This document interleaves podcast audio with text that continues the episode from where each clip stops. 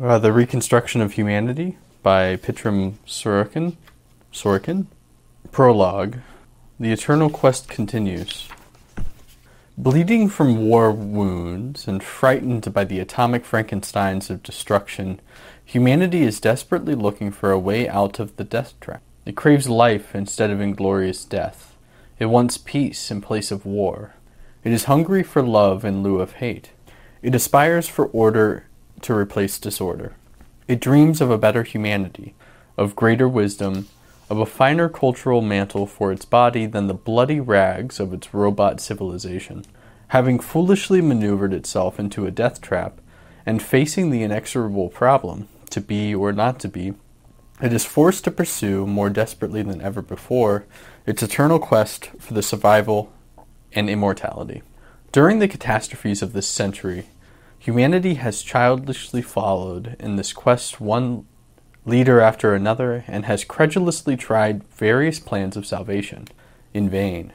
None of the leaders and none of the plans have delivered the goods they promised. Instead of peace, they have produced 2 world wars. Instead of happiness and plenty, they have brought mankind into an inferno of misery. These facts irretrievably condemn these leaders and their plans as dismal failures, guilty of irresponsible promises, of inability to prevent catastrophe, of ignorantly leading humanity towards destruction. As a result of this bankruptcy, humanity must bestir itself to discover new cures for its deadly ills. Once more it is challenged to feverish activity in finding and trying new plans of salvation. More imperatively than heretofore must it choose new leaders. And yet, observing these kinds of leaders it is choosing, one cannot refrain from gloomy forebodings. Tested by the full experience of humanity itself, they appear to be inadequate, and their plans fallacious. These blunders must be corrected before it's too late.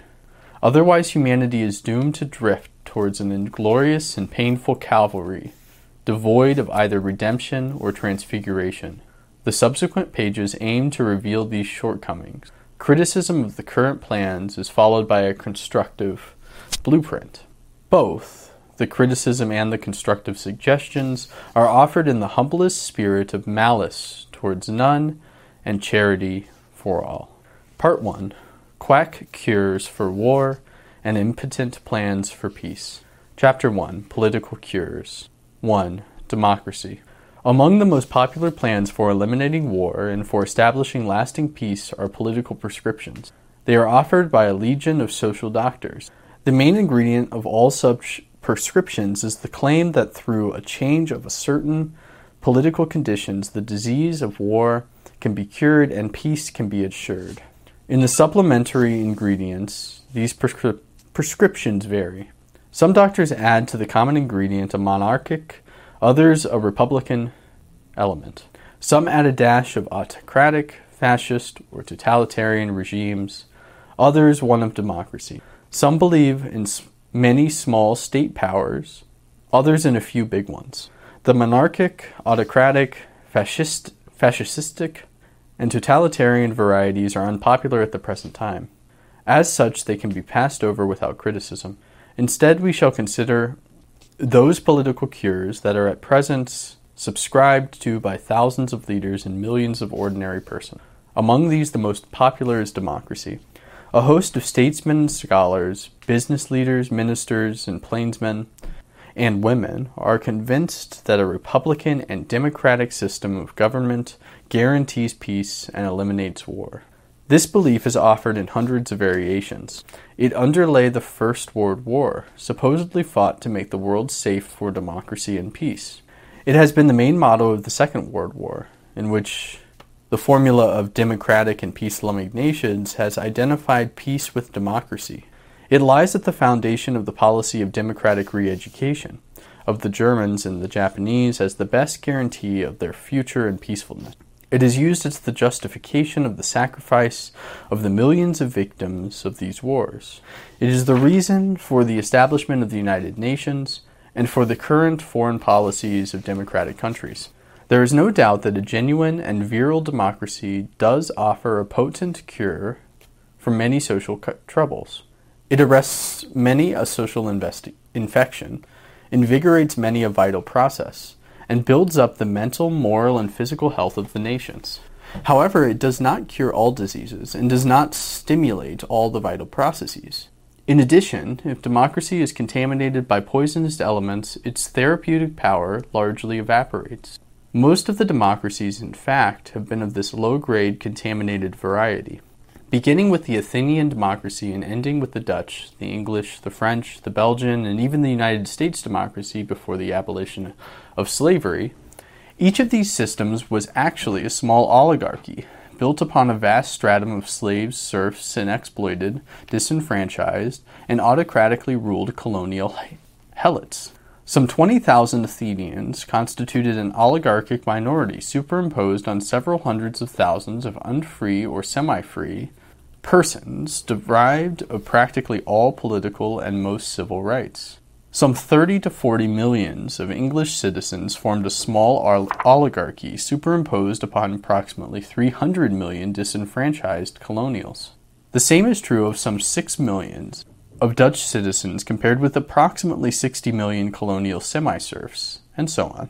Similarly, virtually all the democracies of history have been vitiated by many other elements incompatible with the essence of genuine democracy. This contamination, together with the fact that even the best medicine is never an antidote for all diseases, explains why so-called democratic political regimes have hardly ever exerted a restraining effect upon war and a positive influence upon peace.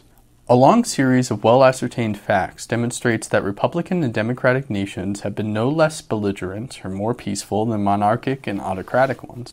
If we measure the belligerency of the respective nations by their historical war record, we find that comparatively democratic nations, as ancient Greece, England, France, the Netherlands, and the United States, waged war on average during 57, 56, 50, 44, and 49 years, respectively, including the main Indian wars, in every 100 years of their history.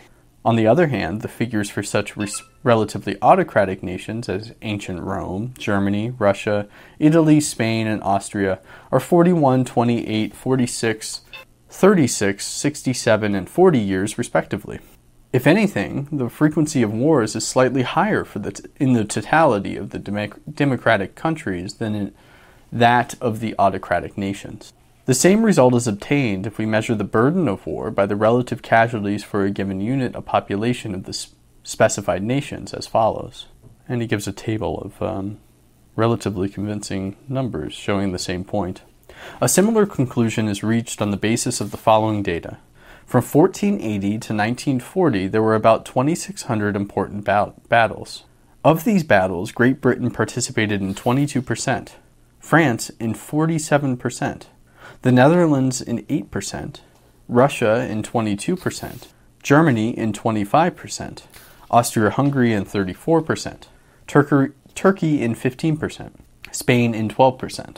These data do not display the alleged peacefulness of democratic nations as compared with the autocratic ones. Furthermore, before 1914, the 20th century was more democratic than the previous centuries of Europe and other Western continents.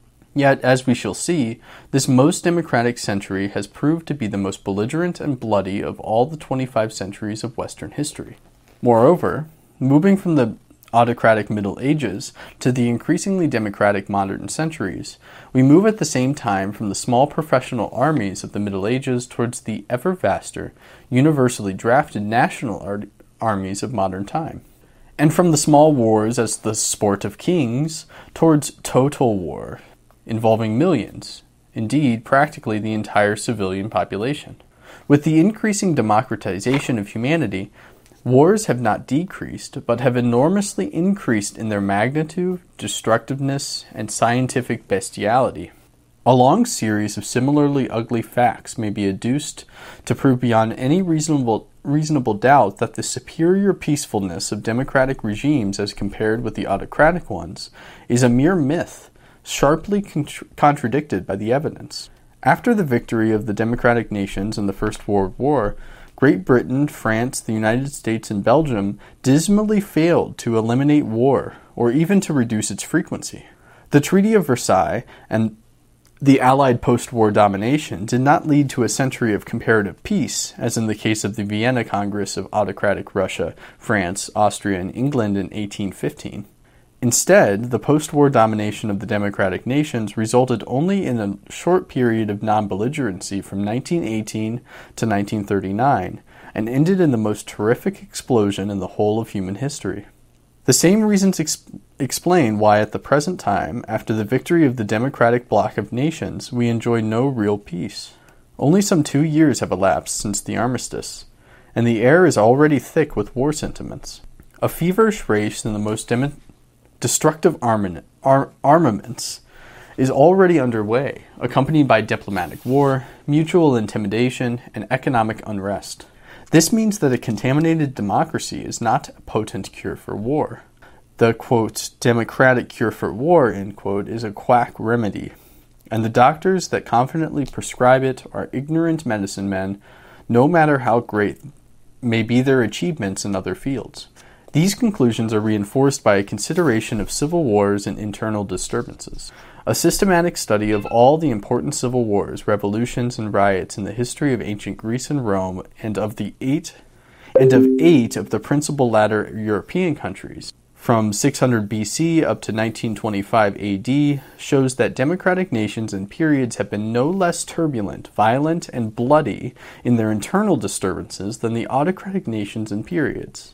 The popular belief that democracy is a cure for internal anarchy, that it ensures an orderly and lawful process of social change, that democratic revolutions are less sanguinary, cruel, and destructive than revolutions under an autocratic regime, this notion is again nothing but a myth, sharply contradicted by the ugly facts. From 600 BC up to 1925 AD in the history of the foregoing nations, there were approximately 1,623 important disturbances, small and large civil wars.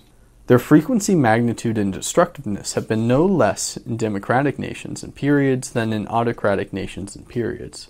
In such comparatively democratic countries as ancient Greece, France, England, and the Netherlands, one important disturbance occurred on an average in every 5.4, 8.1, 7.9, and 12.1 years, respectively. Similar data for the more autocratic countries such as Rome, Byzantium, Germany and Austria, Russia, and Spain are respectively 5.8, 17.5, 7.5, 5.9, and 6.1 years. No appreciable difference is shown by the two classes of nations in this respect. Finally, the 4th century BC was the most turbulent in the history of Greece. The same century was, all in all, possibly the most democratic period in their entire history. In Rome, the most turbulent period was the 1st century BC. The same century was at least as democratic as any other period of Roman history. In Europe, the most turbulent centuries, in decreasing order of turbulence, were the 20th, the second part of the 18th, and the first half of the 19th, the 13th, and the 14th. Of these, the 13th and 14th centuries were, on the whole, more democratic than the preceding centuries. The 18th and 19th were more democratic than the period from the 15th to the 16th century. And prior to 1914, the 20th century was more democratic than any of the preceding centuries of European history. The total body of evidence clearly demonstrates that there is no close causal relationship between international and civil wars on the one hand, and autocratic or democratic, monarchical or republican political regimes on the other. 2. The United Nations. Another fashionable type of political alleged cure for war is the United Nations. In the last few years, the belief in this remedy has grown rapidly, and at the present time, in the opinion of millions, the United Nations is the only cure for war and the only hope for lasting peace. Hundreds of societies devoted to, quote, one world and, quote, world federation are feverishly active in speech-making and printed propaganda. Millions of dollars are spent for those cures. Hundreds of quack doctors are flourishing in this epidemic of credulity. Humanity seems to have found again the surest cure for war. However commendable this enthusiasm may be, it is bound to fade and to lead to new disillusionment. The League of Nations was likewise launched in an atmosphere of the highest hopes and greatest expectations. Nevertheless, after some 20 years of inglorious existence, it died in impotence and was soon relegated to oblivion. There is little reason to believe that the United Nations will fare better. If anything, its inner organization is more defective than that of the League of Nations, and its social environment is less favorable to its growth than that of the Geneva Institution. The United Nations organization is shot through and through with cancerous self-contradictions. On the one hand, it is based upon the principle of equality of all nations. On the other, the great powers are legally and actually unequal to the small powers. It is democratic in the sense of giving an equal vote to all the nations, and it is most undemocratic in making the vote of one Cuban or Icelander equal to the votes of some 20 to 40 Americans, Russians, or Chinese. Its majority vote in terms of the number of nations voting for a given proposition often turns into a small minority vote when counted according to the number of individual citizens represented by such a majority vote. The small nations claim equal status with the great powers in regard to rights and privileges, but they insist on a sharp inequality so far as economic, military, and other burdensome duties are concerned. It is based on the principle of unanimity of the great powers, yet it rests on the principle of majority and minority votes that precludes such unanimity. Ooh. Even its policy of deciding problems by majority vote is flagrantly contradicted by the veto principle, by virtue of which a single great power can annul the decisions of the majority. The organization of its voting units is also self-contradictory. It is devoid of any consistent principle. Thus, a block of Latin American and Arab states has one half of all the votes of the United Nations, although representing only a small fraction of the total human population. The highly unequal small powers and several big nations, such as the United States and China, have each only one vote. On the other hand, the British Commonwealth and Soviet Russia have, respectively, 6 and 3 votes. Owing to this peculiar characteristic of the voting units, the majority votes of the United Nations are rendered highly precarious in their moral, legal, and social authority. Such a haphazard organization affords an excellent opportunity for a degeneration of the United Nations into a mere screen for cynical power politics of this or that block of nations representing but a small portion of humanity, strong or weak in its military power, and undistinguished in its creative achievements. Again, the United Nations is supposed to represent humanity as a whole. Each individual member is meant to vote and act for the welfare of all mankind, rather than that of his particular clique.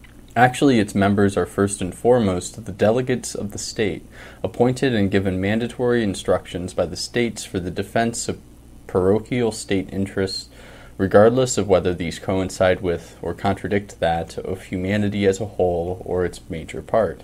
Self-contradictory are also its powers and functions. On the one hand, it is merely a sort of advisory council to the sovereign states.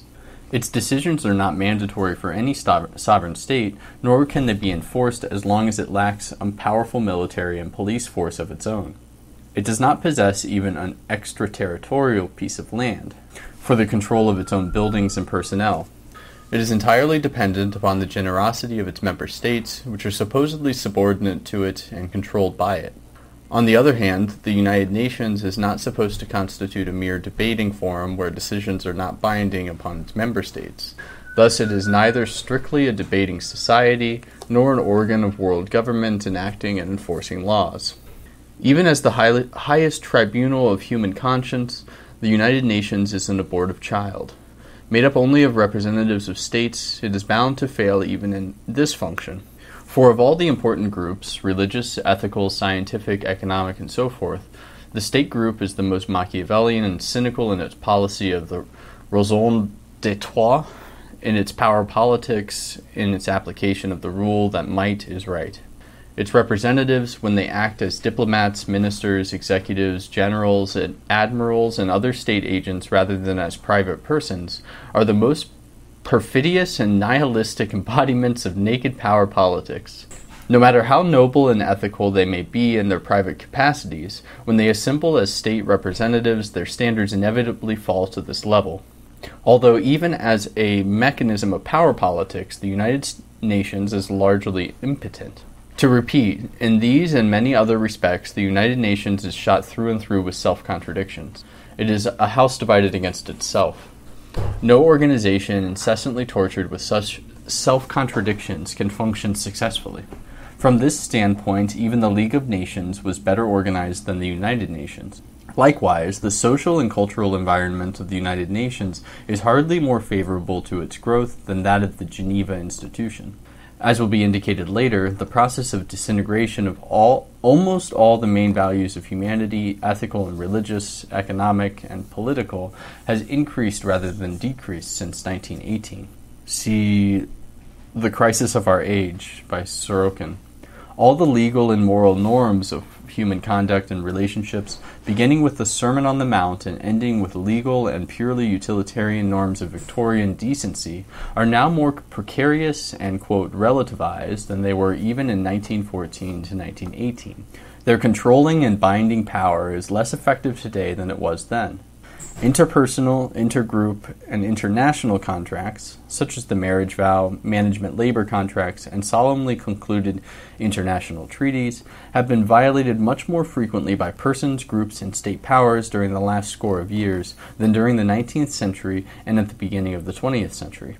Bethmann Hollweg's reference to the treaty guaranteeing the neutrality of Belgium as a mere scrap of paper shocked the whole world in 1914.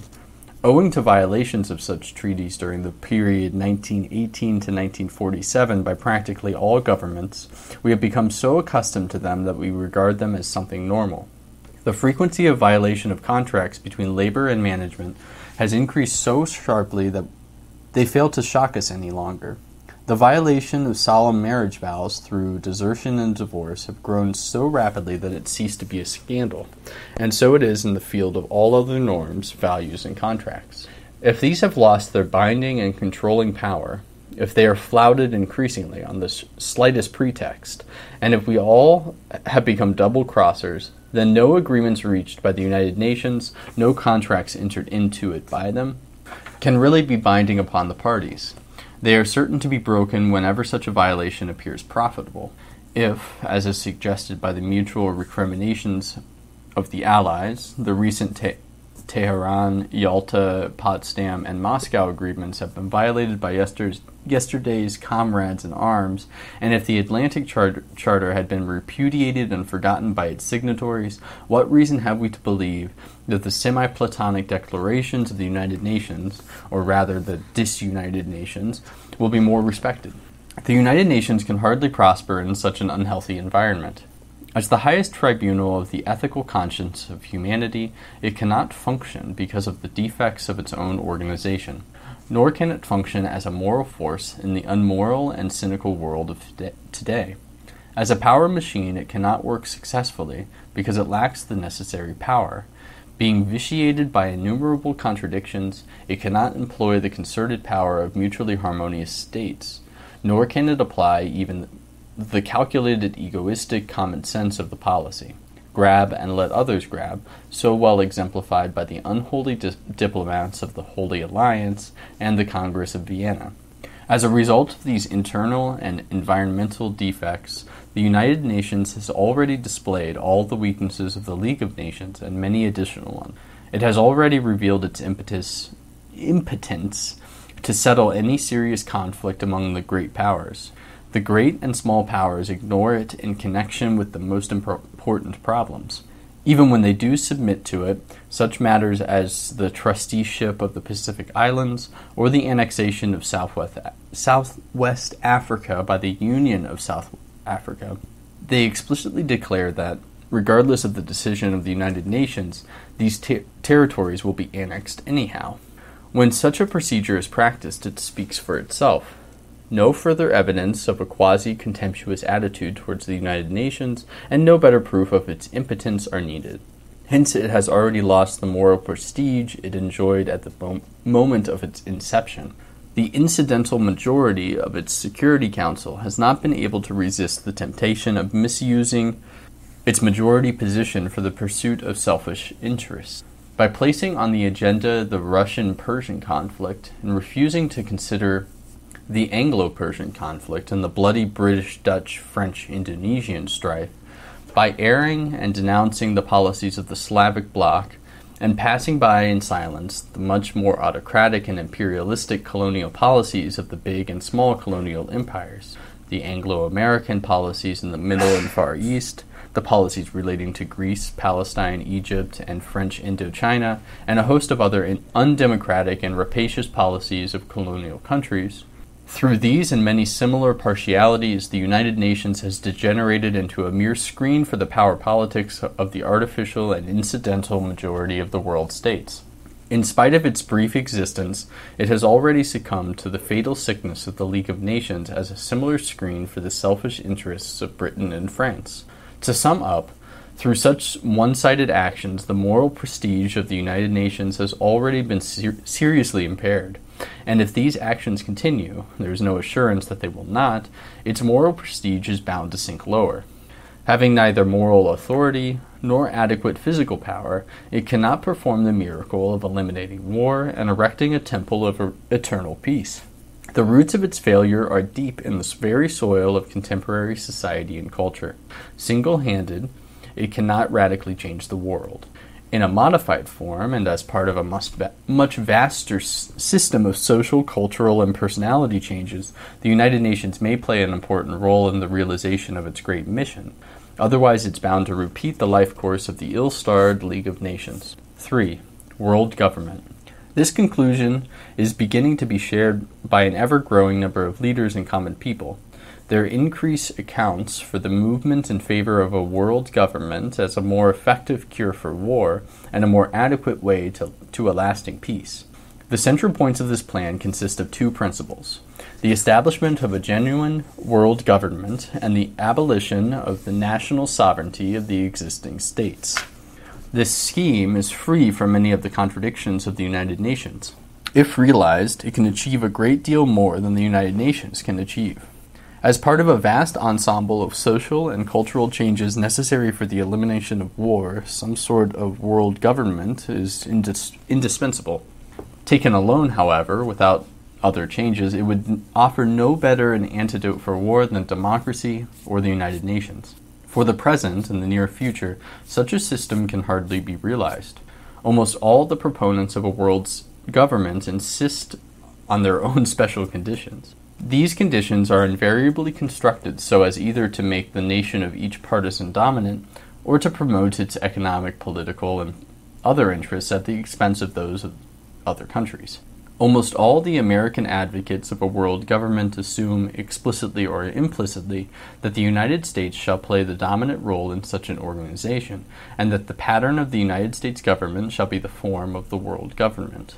They reject the principle of proportional representation based on the relative number of citizens of the various countries, for under such an arrangement, India, China, Russia, and other Asiatic countries would have a greater number of representatives than the United States. For similar reasons, they reject other bases of representation in the government of the one world, which would not secure for the United States the preponderant role. Instead, they propose, in a highfalutin form, such conditions of representation as would ensure this role to the United States, in spite of the fact that some of the conditions would violate the principles of democratic government. The same attitude applies to the partisans of one world in other countries. They are ardent and open-minded internationalists, quote, provided that their particular brand of world government is accepted. If the brand is rejected, they become ardent nationalists. In other words, a large part of the movement for, quote, one world is a camouflaged imperialism of nations and groups bent on promoting their special economic, political, and cultural interests and unwilling to make any genuine sacrifices on behalf of the cause of world government. Their position is similar to that of the United States Senate in its resolution expressing willingness to submit to the world court any manner except the important problems considered as purely domestic, which should be decided exclusively by the United States. Such factors preclude the possibility of a free realization of the movement. All the nations and groups that have anything to lose by the plan would resist it. It is unthinkable, of course, that they could be coerced by the dominant powers. Such coercion, however, would amount to a conquest of the weaker nations by the stronger ones. As such, it would defeat the main objective and central value of world government as an instrument of peace and freedom. Under such conditions, the world government would become a sort of world tyranny, which might turn into the worst tyranny the world has ever known. Under the existing social and cultural conditions, including the egoism of contemporary individuals and groups, it is hardly possible to organize freely a real-world government. The nations and groups that have anything to lose through such an organization would resist and reject it. If they were coerced, the world government would become a tyranny of the strong groups over the weak ones.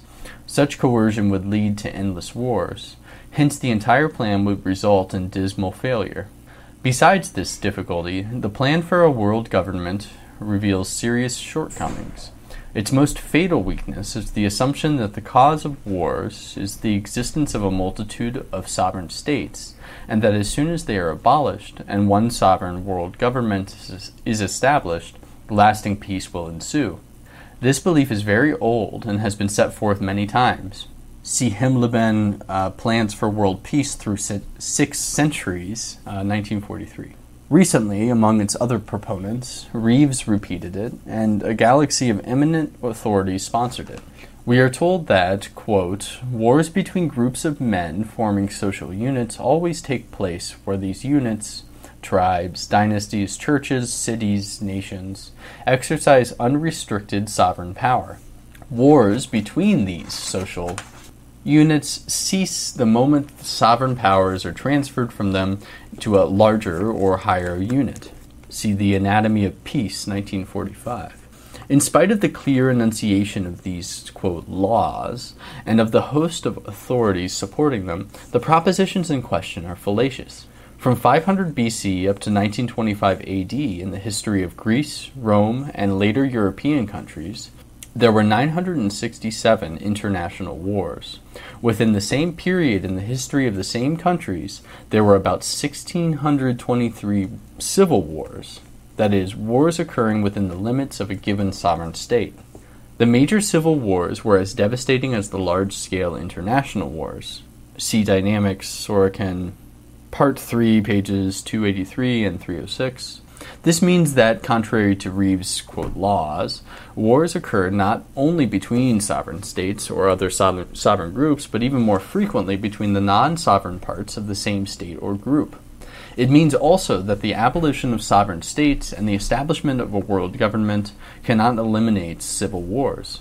Moreover, if many civil wars have occurred in comparatively small and homogeneous nations, such as Greece, Rome, and 8 later European countries, they would occur much more frequently within the framework of the entire body of humanity, made up of countless heterogeneous groups with diverse and even opposing interests. A purely external unification of all mankind under the sovereign rule of a world government would merely substitute, quote, civil wars for, quote, international wars, without decreasing their total number and frequency, their destructiveness, or their bloodiness and inhumanity. If anything, such a change would be likely to increase their frequency and especially to intensify their bestiality, since civil wars, on the whole, have been more inhuman than international wars. Hence, the replacement of a multitude of sovereign states by a single world government would in itself prove inefficient and inadequate as a cure for war. The alleged, quote, laws of Reeves are contradicted by many other facts. If his laws were valid, we should expect that with the subjection of multiple sovereign states and other groups to vast empires of Genghis Khan or Timur, the Gupta or Maurya dynasties, Alexander the Great, Mohammed, Napoleon, or Hitler, wars would decline through the decrease of sovereign groups. As a matter of fact, they sharply increased. Conversely, the periods marked by an increase in the number of sovereign states should show, according to Reeves' laws, an intensification of war.